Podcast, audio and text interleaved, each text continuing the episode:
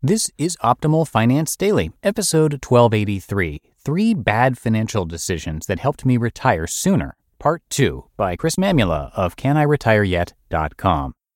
And I'm your host and narrator. My name is Dan, and I'm here every single day reading to you from some of the best personal finance blogs on the planet.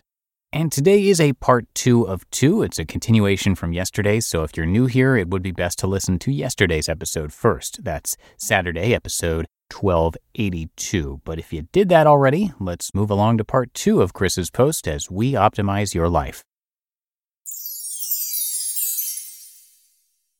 Three Bad Financial Decisions That Helped Me Retire Sooner, Part 2 by Chris Mamula of CanIRetireYet.com. Why it worked for us. We as a couple, and my wife in particular, have more difficulty spending money from savings and investments than from a paycheck. Paying off our mortgage quickly eliminated our biggest monthly expense. Analyzing our current expenses reveals that our three biggest expenses are food, outdoor adventure, like gear, ski passes, etc., and charitable giving. We spend roughly the same amount on each of these categories. Our next biggest expenses, medical insurance premiums and property taxes, are a fraction of the others. We could substantially reduce our food spending and completely eliminate our other two big expenses, at least temporarily, if we needed to. We could not eliminate a mortgage or rent payment. Having minimal monthly liabilities gave us courage to take more risks and take them sooner than we otherwise would have. Being mortgage free first benefited us after the birth of our daughter. My wife decided she didn't want to return to full time work. Having low monthly expenses gave her the courage to cut back to working part time. A few years later, it gave her the courage to take her current job as the seventh employee at what was then a startup company. It was a lateral move with less job security. This was strictly a lifestyle decision to do stimulating work with a flexible schedule and the opportunity to work remotely. Having low monthly expenses, along with the financial ease with which we handled her transitions, gave me more courage to leave my job sooner. Mathematically, we would have been better off with a bigger portfolio which we could draw down to pay a mortgage or rent payment. But it would have been psychologically harder for us to make these lifestyle decisions if we had a large fixed obligation each month.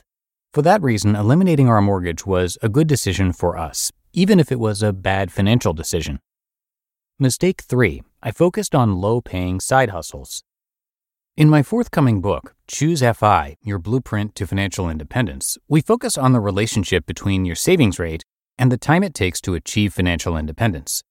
To increase your savings rate, you have to decrease the amount you spend, increase your earnings, or do both simultaneously.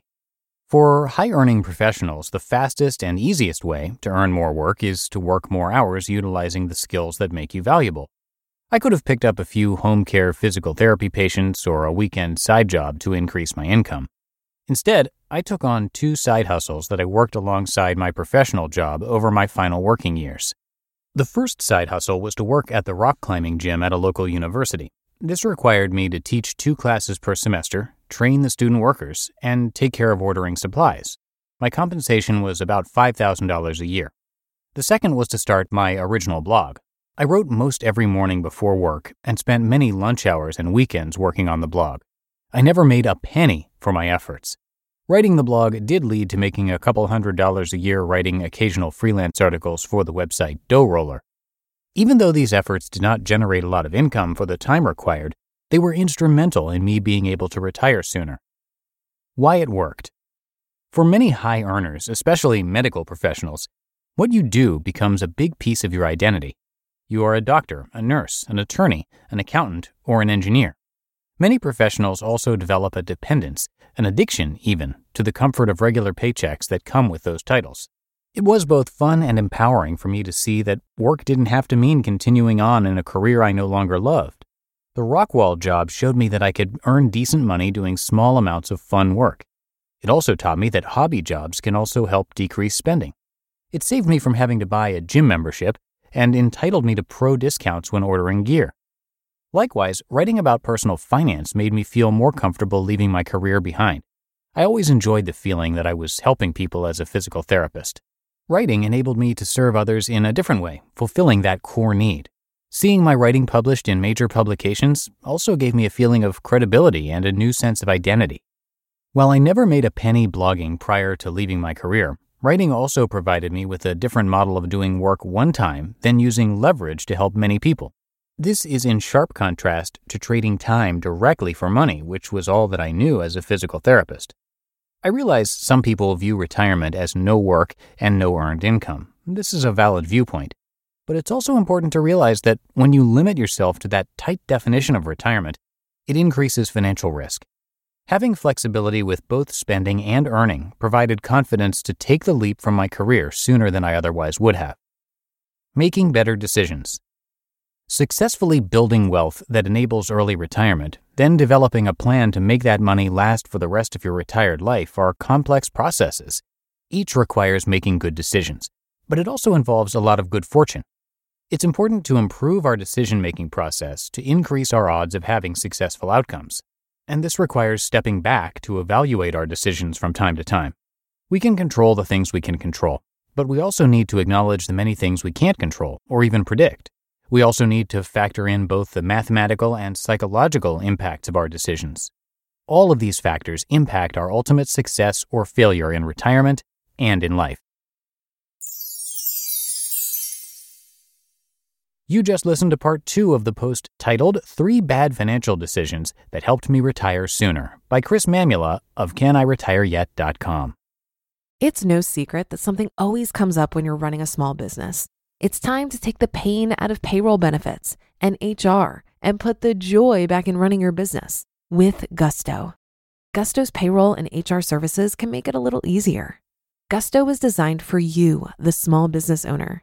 They take the pain out of running a business, automatically calculating paychecks, filing payroll taxes, setting up open enrollment. Gusto does it all. Want more? Time tracking, health insurance, 401k, onboarding, commuter benefits, offer letters, access to HR experts. You get the idea. With Gusto, you can focus on the joy of running your business. It's super easy to set up and get started. And if you're moving from another provider, Gusto can transfer all your data for you. It's no surprise 94% of customers are likely to recommend Gusto. 94. Here's the best part. Because you're a listener, you get three months totally free. All you have to do is go to gusto.com slash OFD. Again, that's gusto.com slash OFD. I'm telling you, you're going to love Gusto. Get started today. And that's another episode and weekend of Optimal Finance Daily in the books. I thank you as always for your support and for listening each and every day. And I'll be back with more posts for you tomorrow. So have a great rest of your weekend, and I'll catch you right back here on Monday, where your optimal life awaits.